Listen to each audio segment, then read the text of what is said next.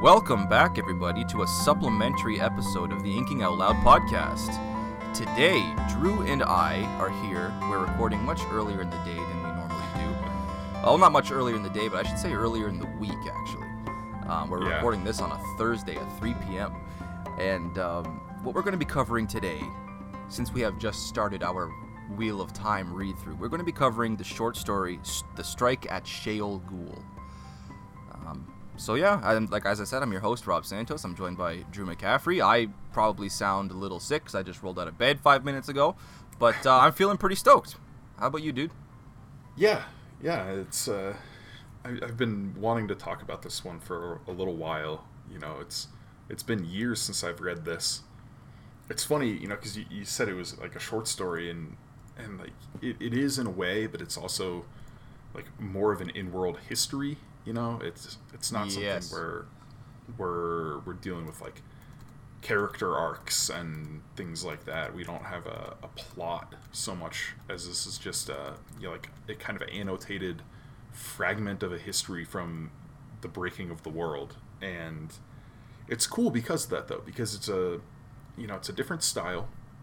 Kind of gives us a, a glimpse at what Robert Jordan can do when he when he sort of branches out. Um, and uh, and it gives us some some new information. Gives us a Lots little bit of of, a glimpse into yeah, the uh, Age of Legends and uh, introduces kind of a, a pretty major character from back then that, uh, as far as I can remember, is not even mentioned at all in the main Wheel of Time. I don't think she ever was. Yeah. I think this is the only time we actually get her name. Mm-hmm.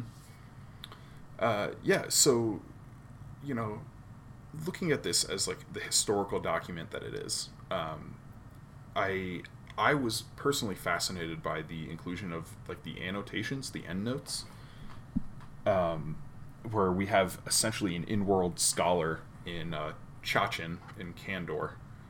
I'm going to look up her name. Uh, Joril Mondavin, royal historian to the court of Her Most Illuminated Majesty Ethenielle Kirukan Materasu. Matarasu, I Uh, love that name. Yeah. um, yeah, so like we get we get a kind of contemporary scholarly opinion on these fragmentary histories. And it's cool because a lot of these like a lot of the knowledge brought in here works for us as informed readers, but when you take it in the context of the world that this is in, a lot of people would have no idea about any of this stuff. Like, you know, we, you know, currently right now we're midway through the Great Hunt in our, you know, reread series for Yeah, as of the, the podcast here. today, yeah. and especially in these early books we hear things um uh, you know in Cairhien and, and Andor and places like that where they're talking about the prophecies and they're talking about the dragon and you know there are points where people are like yeah not a whole lot of people know about the prophecies of the dragon and if they know about the dragon reborn and these prophecies they might assume that the dragon's supposed to fight on the side of the dark one Yeah, you know, we just read that very recently. yeah yeah it was uh tom says that in Ah. in the great hunt That's right, when um, Rand finds him. when yeah when rand asks about the prophecies you Yes. know? and so the end notes here in strike at Shayol Ghul are from somebody much more learned somebody who knows the prophecies who knows the role the dragon is supposed to play. And because of that we get the same kind of speculation that us readers naturally gravitate toward with something like the strike at Shayol Ghul, you know, where uh, you know the they talk about the two plans in the Age of Legends for dealing with the Dark One. You know, we have Lews Therin's plan with the seals, and then we have Latra Posae's plan with the uh, the Choedan Kal, and you know, it's like this scholar, just like us readers, wonders like, would that have worked? Like, what would have happened had Lews Therin's original plan happened? What, like, would both sides of the power been tainted? Would both have been protected because it was done together? You know, like, it's it, it's cool to to see like an in-world uh, stand-in for us as like theory crafting readers. Yeah. No, I like taking for example, uh, just speculation as to what would have happened back then, had you know the men and the women gotten over their respective issues and actually you know continued to work together against the Dark One of all things. You know, if that had happened, I still don't think it would have gone very well if they had attempted Lews Therin's original, you know, plan with the SEALs, men and women working together, seven focus points to shore up the board. But I, st- I mean, you have obviously spoilers for the rest of the series. Of course, they still wouldn't have had access to the true power. So Yeah. I, it's, I mean, I'm, I'm fairly certain that it would have actually worked out even worse. I think that would have spelled the end of mankind because I the only other direction I can see that going is that, of course, as uh, the author of this particular, you know, speculative uh, history, you know, it might have tainted both halves, Mm-hmm. and you would have had insane men and insane women breaking the world at the same time. I could not have seen that going anywhere else. It might have, but I, I just I, I can't see for the love of me where else it would have gone. You know. Yeah, I, I agree with you. I do think that had Lews Therin's original plan gone through, uh, both halves would have been tainted and Yeah. the world would have ended. And this is something I didn't consider because, you know, the last time I, I read The Strike at Shayol Ghul was well before Memory of Light was released, and we actually got that particular detail about the true power. So I was just, you know, in my angsty, edgy teenage self, I was like, what the hell was wrong with these women? They don't, they're not on the side of the dragon, they're not following the light, they're being super, super, you know, arrogant. It's like Egwene all over again, or at least who Egwene, you know, yeah, i- is mirroring now. But yep. you know, looking at it with more information, with more complete information, seeing the bigger picture, I think it's uh, it's just I don't know. I loved I loved how much world building Robert Jordan managed to do in such a short amount of time in this fictional piece. I mean, it was it was awesome. Like beginning to end, it was gold all the way through because there was just so much mystery that shrouds, shir- uh, shrouds, shrouds. I almost said surrounded. you know, the Age of Legends, and it was just I don't know. It was pretty chilling. I guess I'll use the word chilling or surreal to read it all the way through. yeah, it was exciting for me. You know, the the first time I read this, any little detail about the, the tactics of the war Mm. and and the the ebb and flow of the conflict and how you know they were plans, uh, you know, to to make the Choedan Kal and and getting those details about how they couldn't make the access ter'angreal in the same location Yeah, I was- resonances. Yes, and- I was just gonna say that. Good. yeah it, it was it was just exciting for me to get this deep lore and Yeah. Uh, and I I can't remember when I read the Strike at Shayol Ghul the first time. It must have been I'm pretty sure for me it was like 2010, 2011. Like it was late. okay. In my in It- my might have been right before Memory of Light. Honestly, it was. oh wow. It was yeah. It was late. Yeah, I, I know. I read it before any of the Brandon books. I- I- if I had to guess, I would say it was maybe like 04, 05. Um, You're way ahead of me on that one. Uh, yeah, so I I'm pretty sure that when I read it the first time, at least Crossroads of Twilight was out. Maybe Knife of Dreams was as well. So I had a, you know, a lot of, a lot of information, a lot of like context, uh, for the lore. Um, you know, like obviously I didn't read this when Robert Jordan wrote it back in like '96 or whatever it was. Was it that long ago? Yeah, and Wow. because yeah, so when he wrote this, I believe it was like only um, That would have been like between books five and six then, or something close to that. uh, I believe it was it was between Lord of Chaos and A Crown of Swords because Lord of Chaos came out in '94. Um, really? That soon? Because didn't Eye of the World come out in '90? Holy crap! He. Yeah, no, he he cranked out I knew it was six. fast. I didn't think it was that fast. I thought it was like a Yeah. year in between, year and a half, not like No, no, less yeah, than was- a year. Holy shit! yeah, he he was flying through it, and and uh, you know, Especially this, this is something that. we can talk about more on like the the feature episodes, our standard episodes. Mm. Um, but uh, there there was some speculation that his health suffered because of his breakneck writing pace, and he Oh yeah. you know he kind of had to slow down um, because he was not in good shape, and then of course you know he was diagnosed with amyloidosis years after that, but. Um, But yeah, so uh, I wanted to ask you, you know, Yeah, dude. on the on the topic of when and where we read this.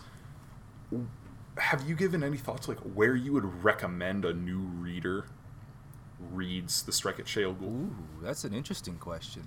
Uh, you know what? Like you, I, you have to be able to approach this with the proper gravity that it deserves. You have to be able to appreciate what you're reading and just how, uh, just how chock full of information that you don't ever get in the rest of the series. So I would, I mean, I would say you, you definitely want to have at least a few Wheel of Time books under your belt before you tackle this one, despite you know it's it's it's tiny tiny uh, size. Just because, you know, if you're starting this near the beginning, you just don't have as much context. You can't appreciate how cool it is to get these names, Latra, Posae, Dick Hume. You know, to, Yeah. to, to get all these all these nuggets of information like you just mentioned about the creation of the Choedan Kal and how they had to create the uh, the access ter'angreal at a very very far removed location because of what they can only describe were um, resonances, uncontrolled resonances, something along those lines. Um, I just, you know, these these little nuggets or information are only that cool if you have multiple books. I would say, you know what, read this at the end. Read this, read this at even at the very end of a Memory of Light or going into a Memory of Light. You know, just it's it. You know, I think where I read it was perfect because I already had had, you know, at least a decade of experience in the Wheel of Time. Yeah. By the time I I found this piece. Yeah, like I have a hard time placing it because part of me wants to say it would be great to read this between Ravens and Dragonmount. Because no the way shit. the way Ravens ends, right, is with Tam telling the story of the War of Power and then Egwene wondering what really happened back then. But that's anyway. what gives the Dragon Mount prologue. Yeah, but but this would also like tie in. Except I do agree with you that if you read it there, you wouldn't have the the context necessary to really appreciate how cool some of these details are. You know, to uh, y- you wouldn't know what sa'angreal and ter'angreal are. You wouldn't. You know, it, Yeah. it wouldn't be as it wouldn't be as uh, exciting a reading experience. So what I ended up kind of settling on as I was thinking about it, uh, you know, before you know sitting down to record this with you is I like the idea of reading this after uh, Winter's Heart. Okay, After we see the Choedan Kal Oh, used hey, that's for the cool first idea. time. Well, I mean, it's not for the first time. It's when we see them used for a huge, huge purpose. I mean, we saw the Shoid Call used in book four, when Rand is struggling with Asmodean and Rhuidean. Well, we only saw one of them used. Yeah, we did. We, that's true. We We, only saw use- one of them. We, yeah. Mm-hmm. we had heard references. I mean, to the female one as early as uh, you know the Eye of the World. Yep. Um, Uh, but yeah, so like it's it's uh, it gives us kind of the Yeah. the necessary gravity to go into this uh, little fragment here and see the origins of these two sa'angreal that were just used in one of the most pivotal moments in the entire series. yeah, You know, it, it yeah. I would say you have to at least go into it having some context as to the the personality of Lews Therin. So he has to be inside Rand's head at least by the time that Hmm. you go ahead and read this. At least I would say to to Yeah. fully appreciate what it is you're reading. yeah. So um, as far as you know, details as to just really cool things we learned about the, the Age of Legends, I keep forgetting how much time passed between the opening of the Bore and the beginning of the War of Shadow. Yeah. Because in, in my head canon, it, it's just I keep placing the war like you know immediately after the Bore was opened, and like you know ten to twenty years before the Shadow truly took over. We even have Lews Therin at the beginning of the Eye of the World saying ten years, betrayer. 10 years your master has you know racked this land or however he said it but Yeah. it was so much more than that i mean he's just talking about the climax of the war i'm sure Uh, so the actual war was 10 years but there was a period of yeah. decades of decline leading up to when war broke out and the shadow revealed itself um, yeah and, it, and it's also funny to take that into context with the uh, way back ter'angreal sequence that we get with Rand in the Shadow Rising, and how we see the drilling of the bore. Yeah, the shattering of the Colam Daan and the spreading of Yeah. the night fire through the whole sky. I mean, that was Yeah, and then it's I think, And that was the moment they drilled the bore, wasn't it? grandson. Yeah, it was. Mhm. so. How how do you see that and not start a war for like fifty to hundred years? Like that's what I don't nobody get. nobody knew what happened. They just thought it was an accident. Because pretty much everybody, Oh, okay, like a big like, old. most people died. You know, and then Yeah, I figured. uh, It was, Beidomon, who was yeah, I was gonna say. he Mierin killed himself, Mir- and then yes. and then Mierin obviously turned to the shadow, so she wasn't going to reveal. Can I tell it. you a really stupid th- fan theory I had when I was a teenager about Beidomon? I thought he might have slipped outside of the pattern and manifested and been corrupted and changed into the one that we knew as the Dark One. I thought Beidomon. That sounds like such a cool, cool, titanic, immensely powerful name. I thought, Yeah, never know. But no, It's- it's we never heard of him um, again. the my kind of little fan theory. The first time I saw his name, you know, like on, on the page when we find out about the the Bore, was that um, uh, he was actually like also a dark friend, and that he did it on purpose. And that Were there he Dark Friends before the opening of the Bore? Well, no, that he became like one of the Forsaken, like Mierin. That he was he was in it with her, Oh. you know. But then, of course, we find out later on that was not at all the case. But Yeah, that Yeah. dude was. Boom. Yeah, no, pretty like much- he he kind of started realizing what he did, and in his guilt, uh, offed himself. Oh, he offed so- himself. I figured he had. yes, he committed suicide. Ah. Well, I mean, that's got to weigh heavily upon one's conscience, huh? Yeah, yeah. No. but, But yeah. I don't know. I, I don't have a, a whole lot more to say other than I like the uh, the style of this as a history, and it makes me almost want to like do some more of these smaller episodes covering sections of the Big White Book, because that is the other instance in the Wheel of Time where we get this historian's kind of perspective and in-world scholar writing about the deep history of the Wheel of Time. And uh, you know I, I think it would be fun to do segments on like you know the Age of Legends and uh, the Covenant of the Ten Nations and the Trolloc Wars and then the Rise of Arthur Hawkwing and the War of the Second Dragon, you know, and, uh, dig into those from that scholarly fan theory kind of perspective that we don't really uh, get reading the actual narrative of the books. So Yeah. Yeah, I don't really have a whole lot more to say either. I mean, like I, like we said, this is a very very short piece. I just you know I had some some speculation uh, just about Latra Posae Decume herself. Not even some speculation, just like a couple, just one thing I wanted to bitch about, but that was going into this episode before we actually discussed the potential ramifications of, you know, history having changed and them actually attempting Lews Therin's plan in the first place. And now that I've given that some thought, I can see how that might have worked out. I'm I might be taking this particular point back. But what I had written down was I was just like, come on. I mean, the the women around whom many of the or Latra Posae da Decume, uh, the woman around whom many of the female Aes Sedai united in defiance of Lews Therin's proposed plan with the seals. Uh, how how could they see that going well? I mean, two potential world-ending sa'angreal, which, each of which could fall into the wrong hands. I mean, that sounds like a way better plan, you know. but mm, I guess it doesn't sound so stupid when I give it a step back. Well, I mean, I think that plan uh, would have been similarly catastrophic to uh, Lews Therin's original plan, using both halves. Hmm. Um, if they had used the Choedan Kal to just erect a barrier and then try to figure out how to deal Yeah, it with the Dark going to One be in a the meantime, stalling tactic to begin like the the best case scenario is they figure out, well, we need to use the true power to do this, and then with. Oh, they don't have a way to do that. So in the meantime, the Dark One has fully ripped free of his prison behind the barrier, and it's just a matter of time before the Dark One figures out how to like get past the Choedan Kal, right? Hmm. Like that that's not a, a permanent solution.